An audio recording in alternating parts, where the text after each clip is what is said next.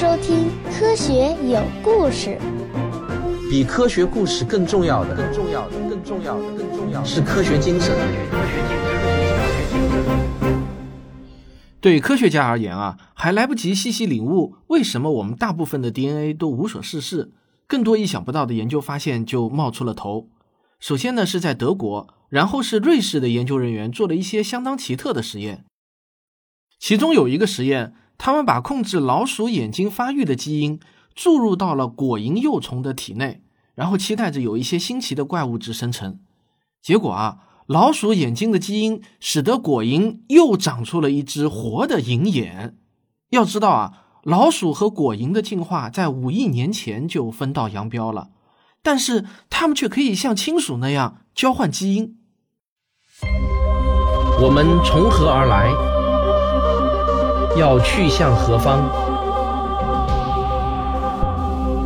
一个星球，一个实验，请听我为您讲述有关宇宙、自然、生命的简史。我本来以为呢，多长出一只眼睛这种事情啊，太过神奇，有点难以置信，是不是以讹传讹的？结果我查阅资料后才发现啊。长出一只新的眼睛，对于研究人员来说呢，可能是司空见惯的事情。根据科学杂志的报道，一九九五年的时候，由瑞士伯尔尼大学的遗传学家华尔特·格林领导的一个小组，就发现了一种叫 EY 的基因。通过一些方法操控这个基因，研究人员就使果蝇长出了多余的眼睛。而且令人吃惊的是啊，这些眼睛居然可以长在翅膀、腿和触角上。同样的事情呢，还发生在了休斯敦贝勒医学院的发育遗传学家格莱美·马登发现的 DAC 基因上。那无论研究人员怎么折腾，结果都是一样的。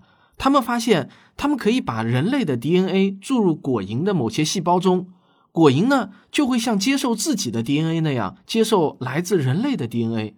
出人意料的是呢，超过百分之六十的人类基因本质上与果蝇是一样的。而且啊，有将近百分之九十的人类基因在某种程度上可以与老鼠身上的基因对应起来。我们和老鼠甚至有着同样的长出尾巴的基因。要是这个基因被激活了，那么我们就有尾巴了。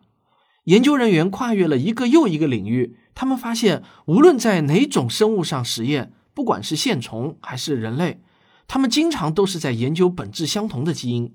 生命似乎都是围绕着同一张蓝图而诞生的。进一步的研究就揭示了主控基因的存在。每个主控基因指挥一个身体部分的发育，这类基因被称为同源异形基因。希腊语里面呢是相似的意思。同源异形基因解开了一个长久以来令人困惑的问题：从单一受精卵中产生的数十亿个胚胎细胞，明明携带着完全相同的 DNA。他们又是怎么知道该去哪里、该做些什么呢？比如，这个细胞成为了肝细胞，这个细胞成为了伸缩性神经元，而这个呢，则成为了一个血泡，而这个呢，又是拍动的羽翼上的光点。原来啊，正是同源基因在指挥着他们。他们对于所有的生物都是以同样的方式发出指令的。为什么我们现在说进化论是一个科学界普遍认可的坚实理论？因为支撑它的证据最初是那些博物学和考古学上的证据，可是随着现代生物学的发展，我们对基因了解的越多，进化论的证据也就越多。大家可能平时会看到一些攻击进化论的文章，但是这些攻击性的文章很少有从基因的角度去反驳的。然而，来自基因的证据恰恰才是进化论最坚实的证据。科学理论的发展有一个显著的特点。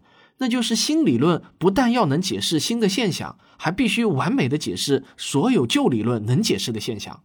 我们有时候经常会看到一些宣称自己找到了取代进化论的理论，可是你会发现这些理论往往只能解释某一个特定的现象。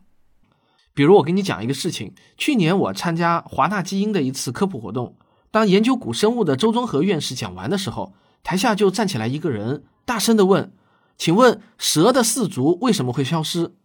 这个周院士啊，老老实实的回答：“对不起，我不是这个专业的，回答不了。”然后呢，那个人啊就突然冲到了台上来，他抢过了话筒，就跟大家说：“啊，我能解释蛇的四足为什么会退化，根本不需要用到进化论。”然后呢，他就开始了滔滔不绝如长江之水了。直到被忍无可忍的主持人打断为止。说实话呢，当时他说了些什么，我真的是记不住了。我只是记得，我当时心里就很想问他一下：那么您的这个理论是否能解释蛇的基因为什么与其他爬行动物的基因的相似性问题呢？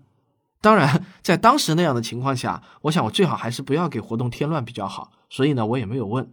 好，我们继续来讲基因。有趣的是啊，基因的数量和组织方式并不一定，或者说通常不能反映携带它的生物的复杂程度。我们有四十六条染色体，但是蕨类植物呢却有一百八十多条。而有一种属于库灰蝶亚属的蝴蝶，是所有动物中拥有染色体最多的物种之一，它有二百六十八条染色体。显然啊，基因的数量并不是最重要的，重要的是它们对你做了一些什么事儿。之前我们一直猜测人类至少有十万个基因，这还是保守的估计。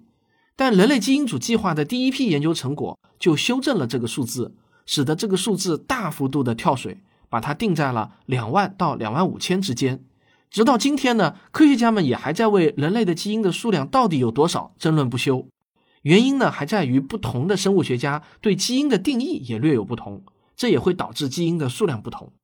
但不管怎么说啊，我们现在已经可以肯定，人的基因数量还不如一只青草虫呢。可见基因也是贵在精而不在于多。科学杂志二零一五年十一月刊登的一项研究表明，人体两万多个基因中，大约有百分之十五，具体数字呢是三千二百三十个基因，是我们无法或缺的。只要对它们稍作改动，你可能就连出生的机会也丧失了。一旦这些基因突变，胚胎通常就会死亡，或者呢会让一个人太虚弱而失去了生育能力。这些极其重要的人类基因中，许多都与动物一样，有着相同的作用。比如构建一个生产蛋白质的工厂，但是这项研究呢只是初步的。不过啊，我们仍然很高兴，至少啊你我都有着三千二百三十个基础的 DNA，那么我们才能沟通交流，成为智慧的文明生物。对了，你可能会跟我有同样的感受，似乎我们人类的弱点越来越多的都被归结于基因惹的祸。前不久呢，我在哪里还看到过一篇文章，说美国的一个刑事案件啊。律师是以基因缺陷为嫌疑人辩护的。那这几年啊，不断有科学家欣喜若狂地宣布找到了导致各种顽疾的基因，像比如说肥胖啊、精神分裂症啊、犯罪、暴力、酗酒，甚至呢是商场偷窃和流浪的幕后黑手都成了基因。著名的科学杂志在一九八零年刊登的一篇研究文章中说，遗传基因决定了女性在数学方面的表现天生就不如男性。好在呢，现在我们知道了。一个单一的基因导致人的某个特定的疾病是少见的。至于基因影响人的数学能力，这个呢就更加武断了。事情啊远远没有那么简单。基因不是一个萝卜一个坑决定一个个显著特征的。因为如果单个基因就能决定单项显著的特征，比如说身高、患糖尿病的概率、是否容易秃顶等等，那么相对的，我们也更容易分离和修正这个基因了。不过呢，两万多个独立运作的基因是无论如何造不出一个令人满意的复杂的人类的。这也清晰的意味着，基因与基因之间必须要协同合作。有一些疾病，比如血友病、帕金森症、亨廷顿舞蹈症和囊性纤维化，是由单个基因的功能失调引发的。但通常啊，在这些破坏性的基因对一个物种，比如说我们人类吧，造成永久性的麻烦之前。依照自然选择的规律，它们就会被淘汰掉。决定我们命运和舒适度的绝大多数的特质，哪怕只是眼睛的颜色，也是由复杂的基因相互运作共同决定的，而不是由单个基因就能说了算的。这就是我们难以搞清楚基因共同运作方式的原因。这也决定了定制一个未来的奥运冠军婴儿是多么科幻的事情。好，科学有故事，广告之后见。我的付费专辑《科幻世界漫游指南》已经全部更新完毕了。如果您想来一场科幻与科学的盛宴，那么欢迎订阅我的这个节目。非常诚实的告诉大家，前两天我自己又从头到尾全部听了一遍，我自己都听着觉得很爽啊！这还真不是吹牛皮，这恐怕是我自从开节目以来做的最辛苦的一个节目。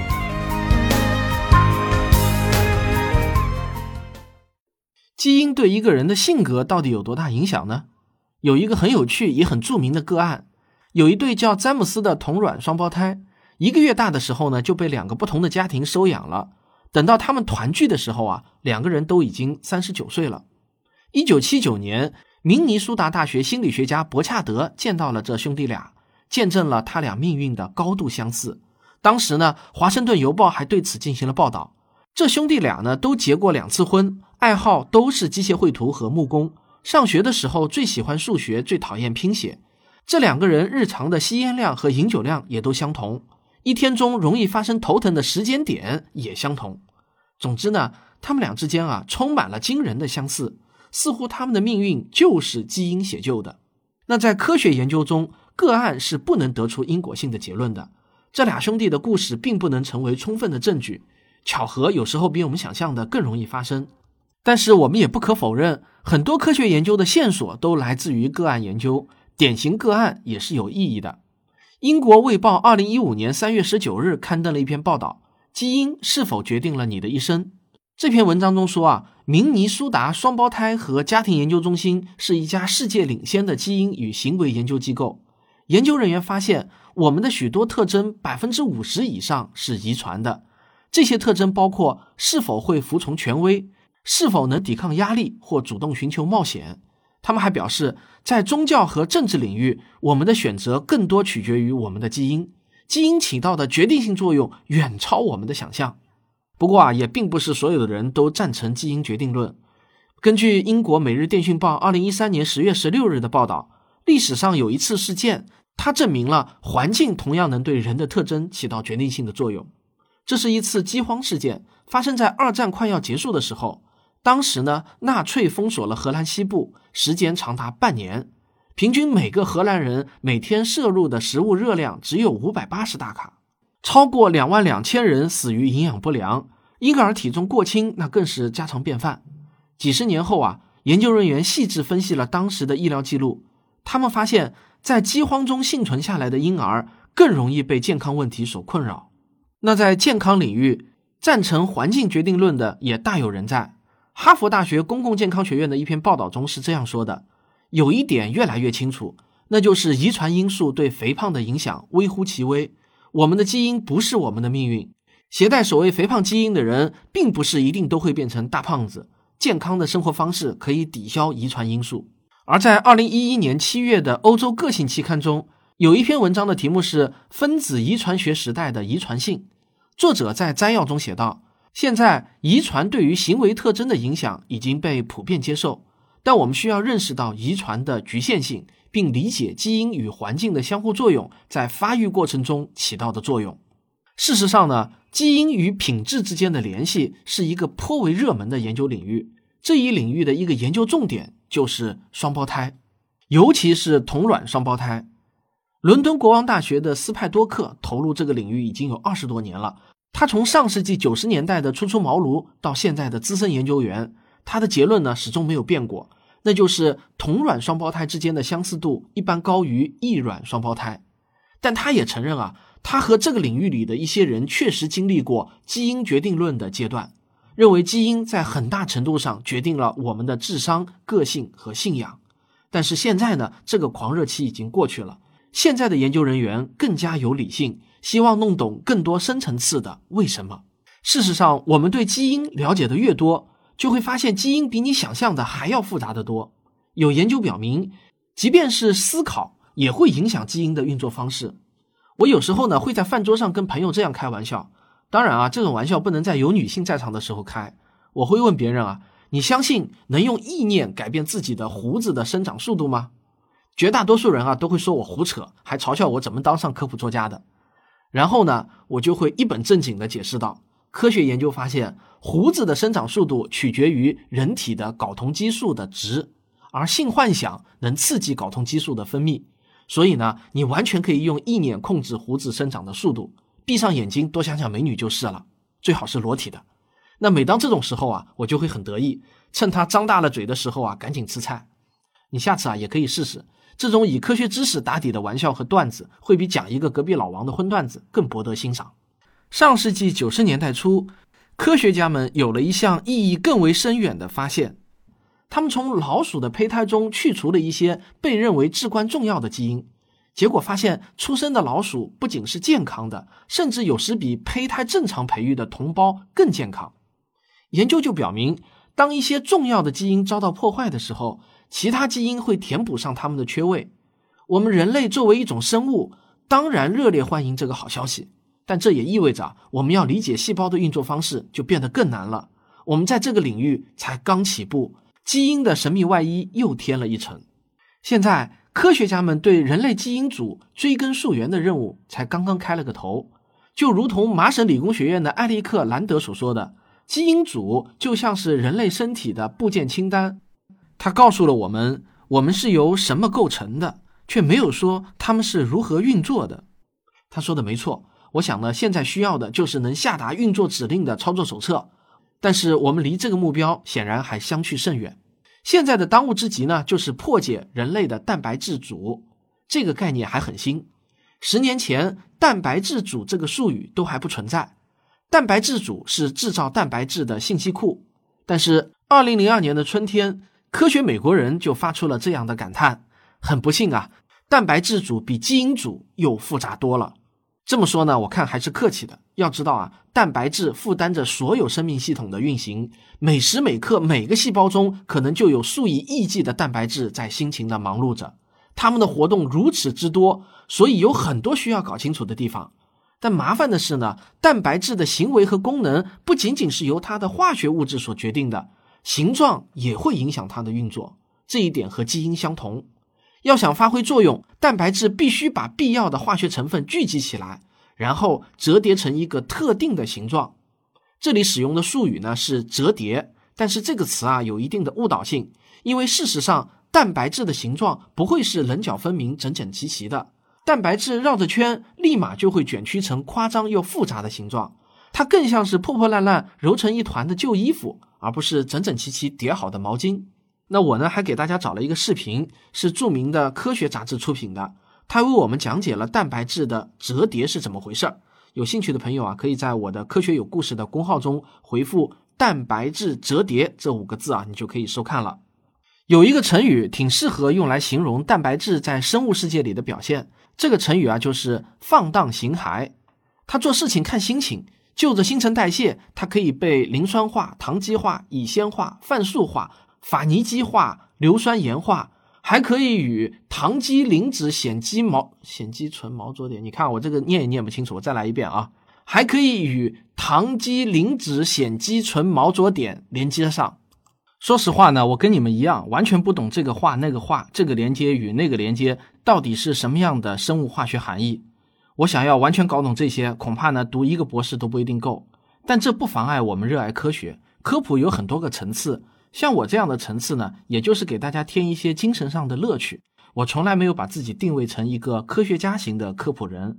这就像五星餐厅和大排档都能满足我们人民群众的不同需求。你们觉得呢？看上去呢，蛋白质要发生改变是不费吹灰之力的。正如科学美国人指出的那样，喝一杯酒就可以实质性的改变你系统里大部分蛋白质的数量和类型。所以呢，喝酒宜人，但对于试图理解蛋白质运行原理的遗传学家们来说啊，这却是杯苦酒了。看起来蛋白质复杂到令我们难以想象，在某些方面它也确实如此。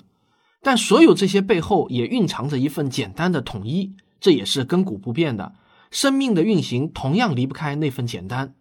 通过核苷酸众志成城的努力，所有激活细胞的微小的灵活的化学过程。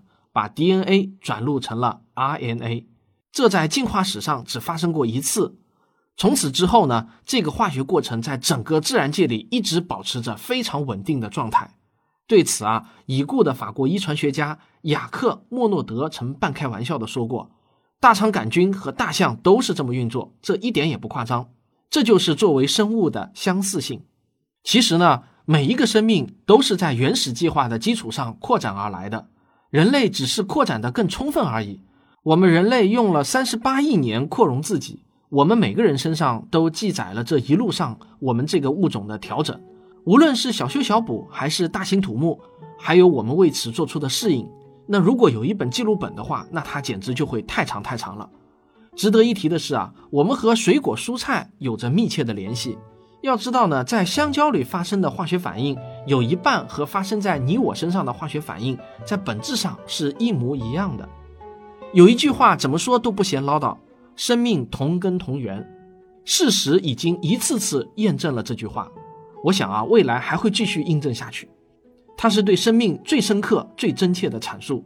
好了，那关于生命的物质，我们就讲完了。从下一集开始啊，我就要来给你详细的讲一讲人类起源的故事。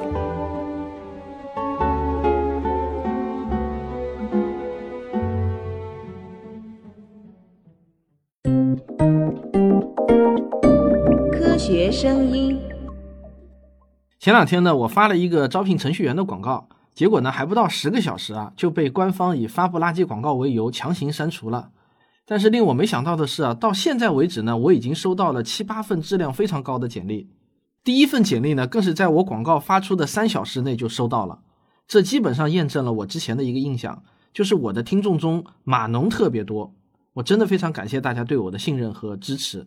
我收到简历后呢，也是第一时间的认真阅读。当你们听到这个节目的时候啊，这次招聘已经成功的结束了。科学声音的首位全职程序员已经开始上班了。我相信有了这位前腾讯的软件工程师的加盟啊，科学声音的微信小程序很快就会有质的变化，让我们拭目以待。好，最后别忘了啊，这期节目有一个配套的小视频，是著名的科学杂志出品的，它为我们讲解了蛋白质的折叠到底是怎么回事。那有兴趣的朋友呢，可以在“科学有故事”的微信公众号中回复。蛋白质折叠五个字就可以收看了。好，感谢你的收听。如果你喜欢我的节目的话，请别忘了点一下订阅，这样就能第一时间收到更新通知了。也希望您能够分享、点赞、评论。好，我们下期再见。